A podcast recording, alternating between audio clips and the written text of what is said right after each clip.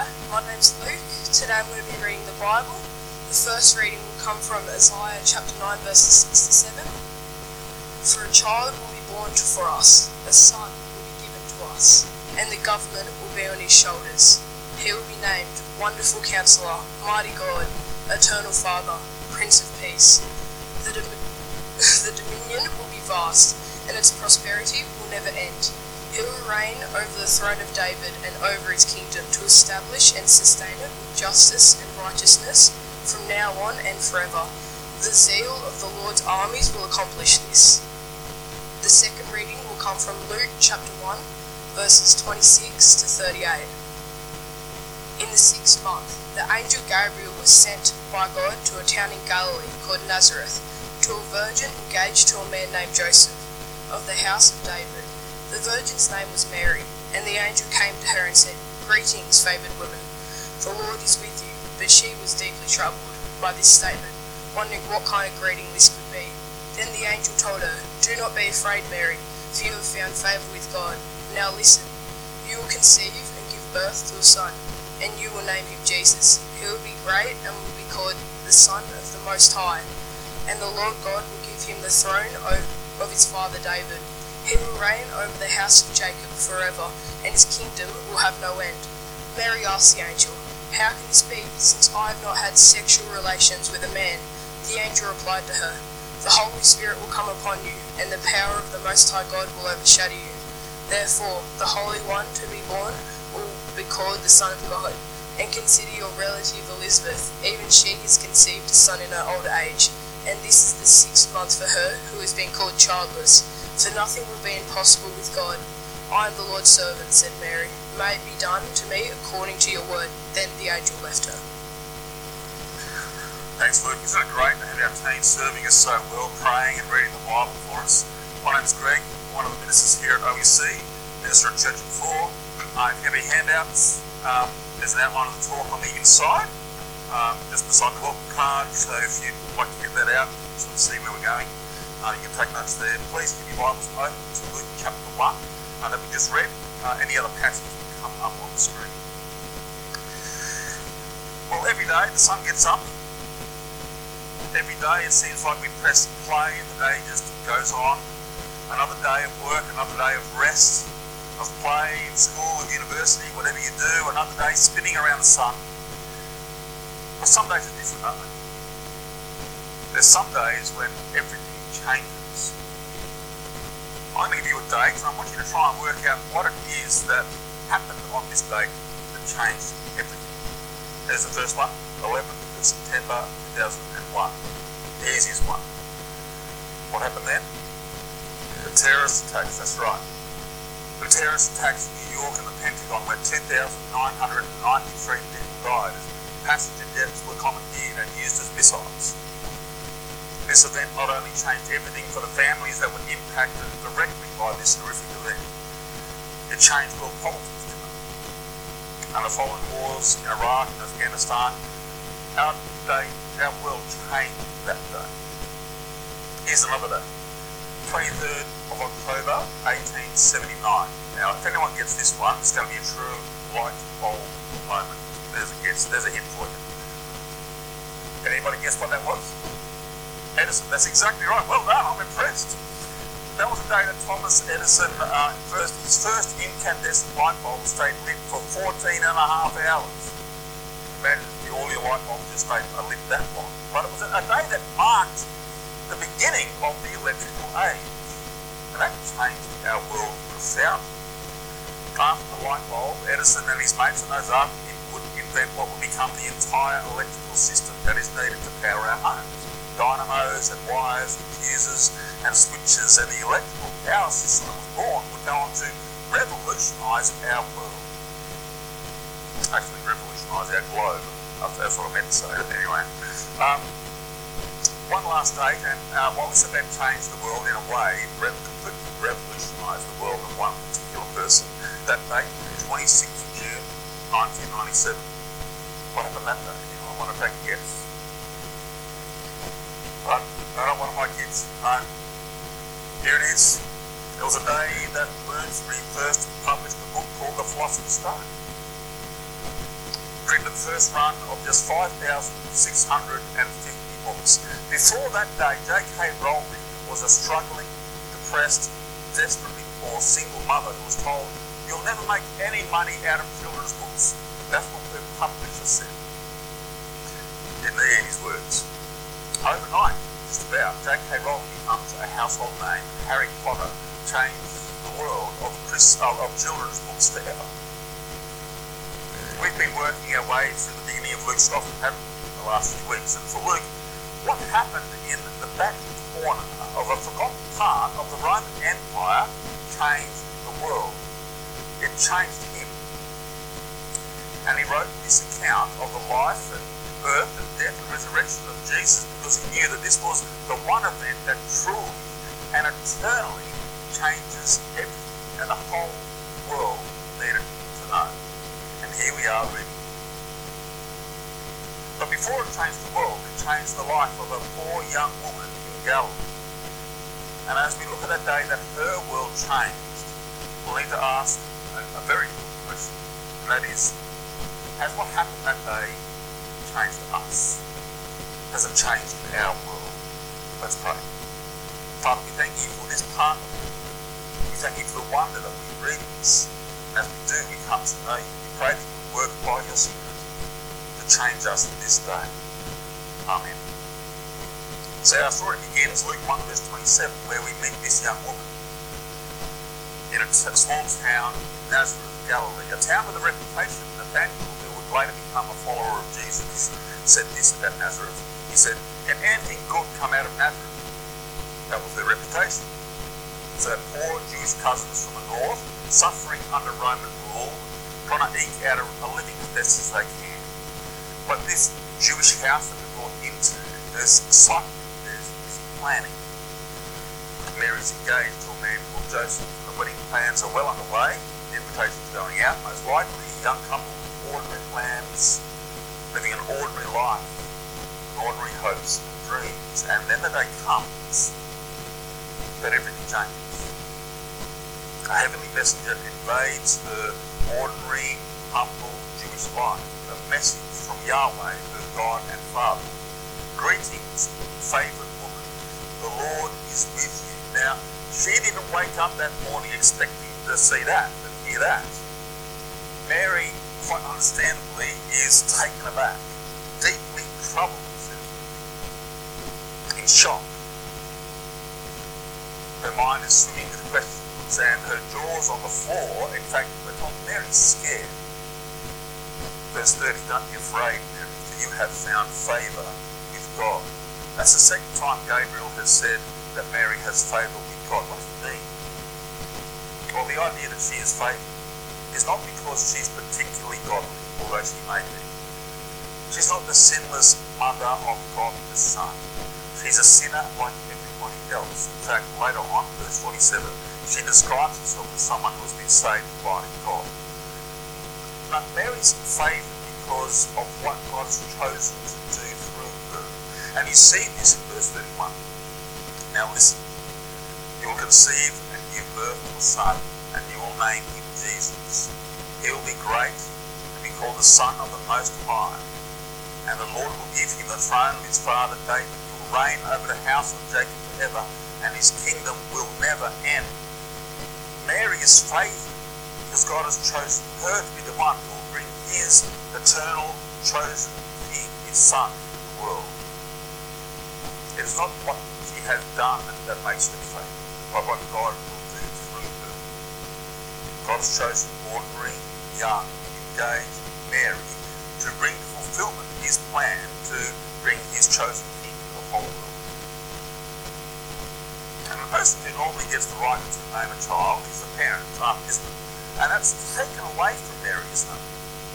As it was taken away from Elizabeth and Zechariah, who were told to name their boy John. Why? Why is this right taken away from them? Responsibility, really, because God is doing something big. These two boys are different, set apart from before birth for an eternal work. Mary's child is God's son, and she is to call him Jesus. Luke doesn't tell us what that name means, but what it does mean is the Lord is salvation. God's going to bring about a great salvation through the life, through the death of this child. Now, when, when Gabriel speaks of this child as the king in the line of David, he speaks about promises made by God, one of which we read earlier in Isaiah 9 to bring a king like the world had never seen, a king who would fulfill God's purposes in the world, a king who would reign and bring righteousness and justice forever. These promises were promises that any faithful Israelite would pray every year, not every week. There was a hope of a world change where God's people no longer be oppressed, where justice and peace wouldn't just be empty hopes and platitudes, but eternal realities. Here is just one of the promises we read earlier. Let's read it again. Isaiah 9, verses 6 and 7. This is spoken 700 years before Gabriel confronts Mary. For a child will be born to us, a son will be given to us, and the government will be on his shoulders. He will be named Wonderful Counselor, Mighty God, Eternal Father, Prince of Peace. The dominion will be vast, and its prosperity will never end. He will reign on the throne of David and over his kingdom to establish and sustain justice and righteousness from now on and forever. We'll reflect more on how the coming of this one will change everything forever. But let's continue to stay with Mary for the moment and see how it changes. Let's have a look at verse 34. Mary is perplexed. Uh, understandably so. Uh, she's heard the words of Gabriel this time. She actually heard, heard Gabriel this time and understood the words, understood the message from Yahweh that God has given to her, but it all just seems, well, a little bit far-fetched. Her head swimming with questions, and so she asked the obvious one. Gabriel has said she will conceive and give birth to a son, but she hasn't had sexual relations with any Gabriel answers essentially by saying that Mary will be made pregnant directly by the power of God. The power of the Most High will overshadow you, says Gabriel. It's a strange term that comes up one more time in Luke chapter 9, when the presence of Yahweh appears in the form of a cloud and envelops Jesus and Peter and James and John as Jesus is transfigured before them. It's a way of referring to powerful presence of the living God. And so Gabriel continues then to wax lyrical about this son who will be born through Mary. Verse 35 is the Holy One, set apart, different, yes, human, truly so, but set apart by the Father, God's chosen. He'll be called the Son of God. This is really another way of saying he'll be God's chosen king, which we've already seen. A look at Mary's response verse 38. Mary says this, I am the Lord's servant. May it be done to me according to your word. A beautiful word, huh?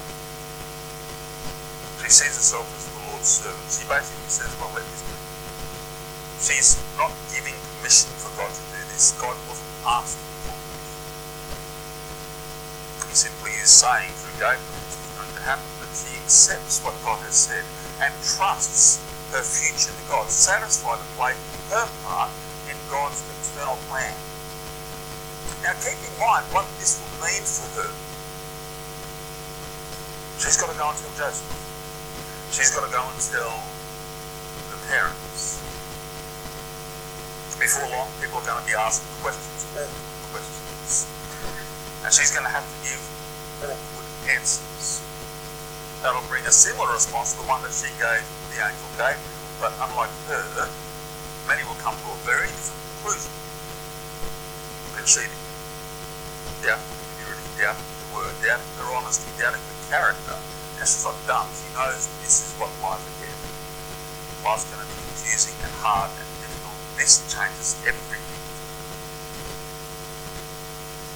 J.K. Rowling's life uh, as a, as a poor, destitute single mum changed overnight on the 26th of June 1997. Her life would never be the same after that. She was thrust into the spotlight and became a household name. But for J.K. Rowling, that was something she was pursuing. Life was important. Success was important. Of course, she had no idea how deep this would get. But she worked for it and worked hard for it. To Mary, this is all happening. She's an ordinary young woman, engaged an ordinary, unassuming carpenter.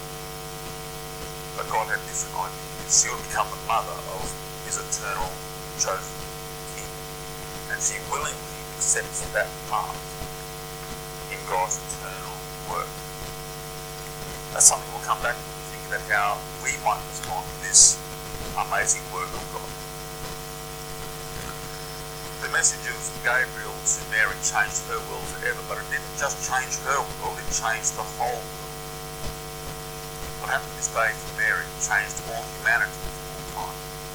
As we've already seen, as Peter showed us. In fact, by the time we hit this passage, we've already been told that there's big things afoot, that things huge are about to happen. Luke chapter 1, verse 1. Luke has already made clear that he writes about the fulfillment of all that God has chosen and promised in the scriptures. What's unfolding as we continue to read Luke is nothing less than the fulfillment of everything God has planned from the creation of the world. The Old Testament is full of the promises of God. And when the Old Testament ends at Malachi, it ends unfinished, with so many loose ends and unresolved tensions. God promised to crush Satan and defeat the one who brought evil into this world. God promised to bring blessing to the nations instead of curse. God promised to change the hearts of his people. They would obey. As we've seen, God promised to send an eternal kingdom would reign forever that would bring justice and righteousness. And at the end of the Old Testament, all these promises left unfulfilled. Loose ends. A bit like stopping at book two of Lord of the Rings. Incomplete. You know, or halfway through an episode of Doctor Who. Or halfway through an episode of Bluey. As if you would do that.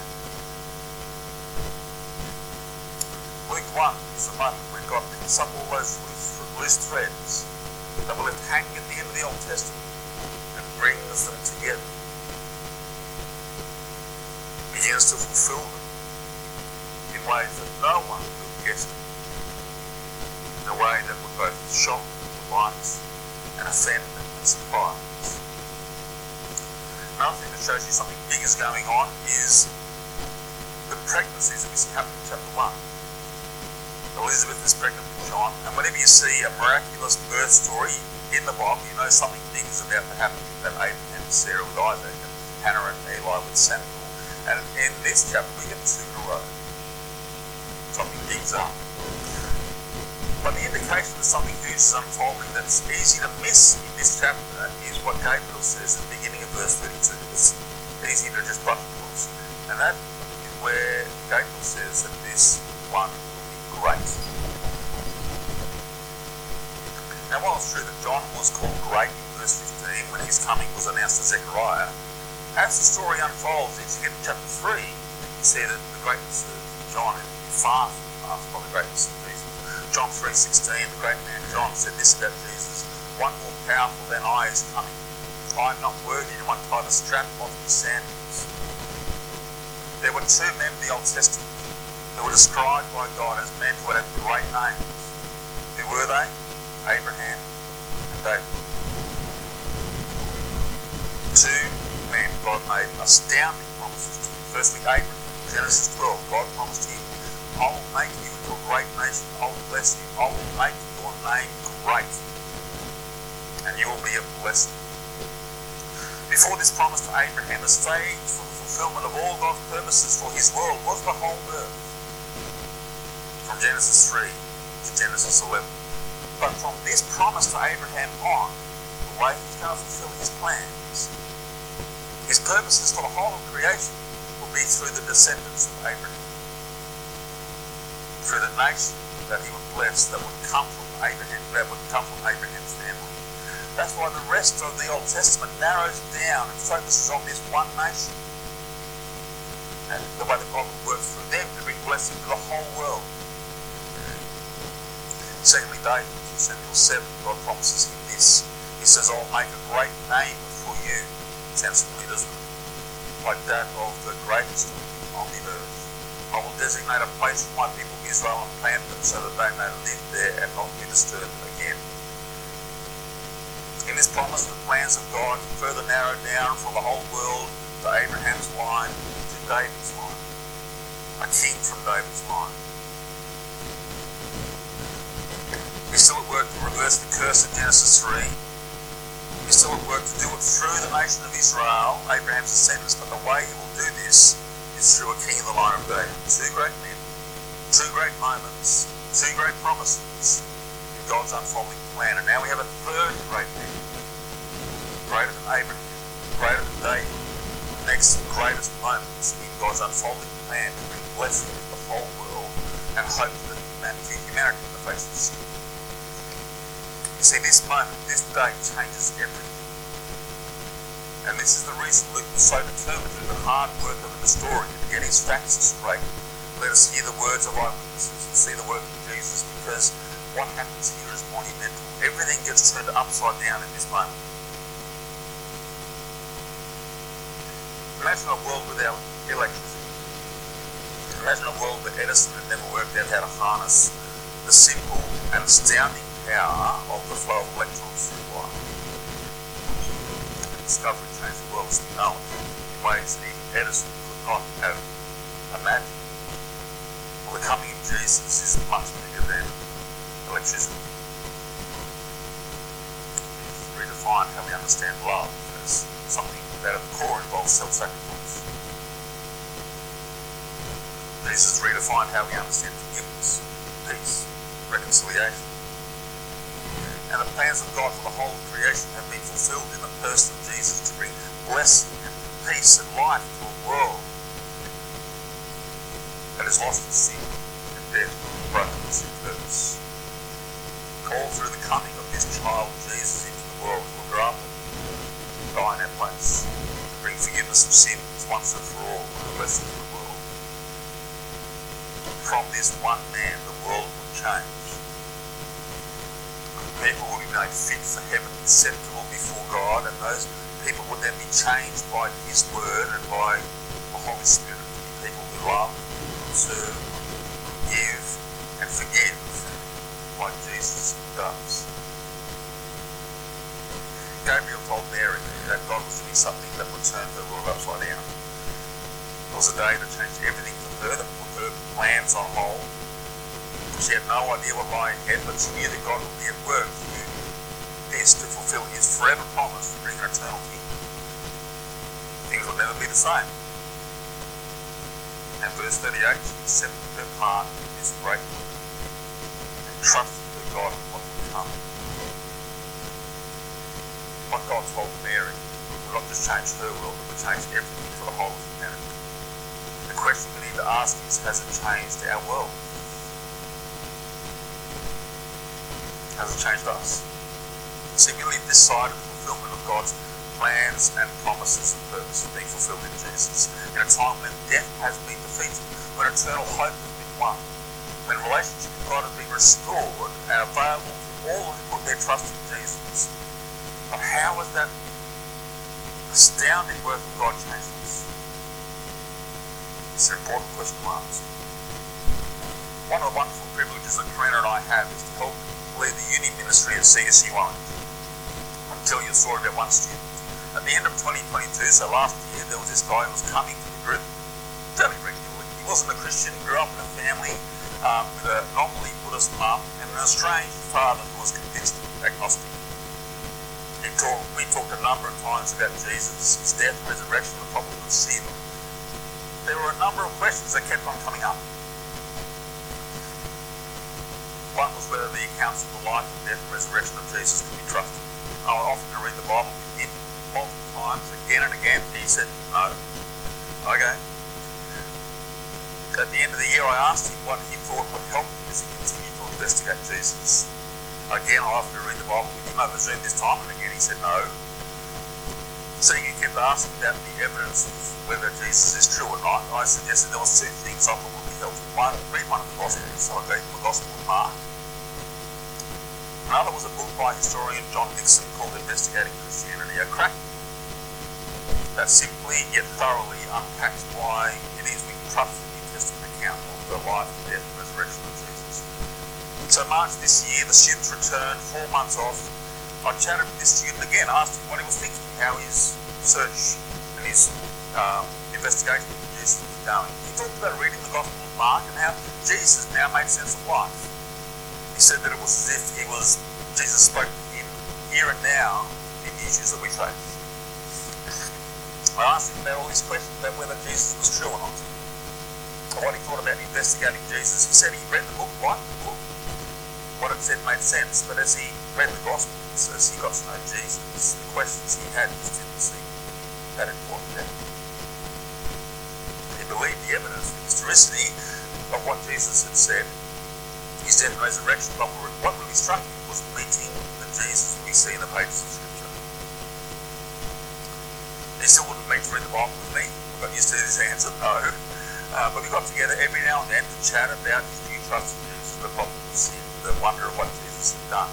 He came to any Bible study every week. Started reading the Bible almost every day, praying every night. The world changed. God turned his world upside down. And that was beginning to show. Through the year, he came to mid-year conference, a, a five-day conference, a deep dive into the topic of resurrection this year. It was great. There's no way he would have gone to that 12 months ago. But there he was, connecting with other Christians, talking about Jesus, the Jesus he knows and trusts. At any Bible study, Prayer and I noticed he was beginning to serve and look out for people around him. More evidence of a life change for the coming of Jesus. I look forward to seeing how God continues that work when I see him again March 2024. You see, Jesus has come and everything has changed. And there's so many people in the world living as if nothing has changed at all. As if the coming of the Son of God into the world was irrelevant. As if living as if the Son of God dying on the cross was inconsequential. As if death hasn't been defeated. Is that you? Might, you might be like my friend up at uni last year, working things out, asking questions, seeking answers, great working out whether it's all true or not. If that's you, let me encourage you, let me challenge you take the gospel booklet, take it home, read it, and see how everyone who was confronted with this king was impacted. How he changed everything, how his death changed everything, how his resurrection changed everything, how those who trusted had their worlds turned upside down in ways that they were overjoyed by. In ways that meant they would never be the same again. Meet Jesus in the pages of Scripture and see, like my friend, it really is worth following. Because if what this book, what Bible says that Jesus is true, to live as if nothing has changed would be like living in a world as if there is no electricity. Maybe for many of us here, the person of Jesus has become so familiar that we've forgotten how the coming of Jesus should change everything. The coming of Jesus should change our morning routine, our bank accounts, the people we love, how we love them We should love all. The way we forgive, change the way we see the world, change the way we see people. Let me finish with these words from 2 Corinthians 5. And he died for all, so that those who live should no longer live for themselves, but for the one who died for them and was raised. From now on, we do not know anyone from a worldly perspective. Even if we have known Christ from a worldly perspective, yet now we no longer know him in that way. Therefore, if anyone is in Christ, is a new creation. The old has passed away, and see, the new has come. Let me finish with this one question. How will the coming Jesus change what you do this week? What sacrifice you make show that Jesus has changed everything? Let's pray. Father, we thank you for Mary. We thank you for the way that she accepted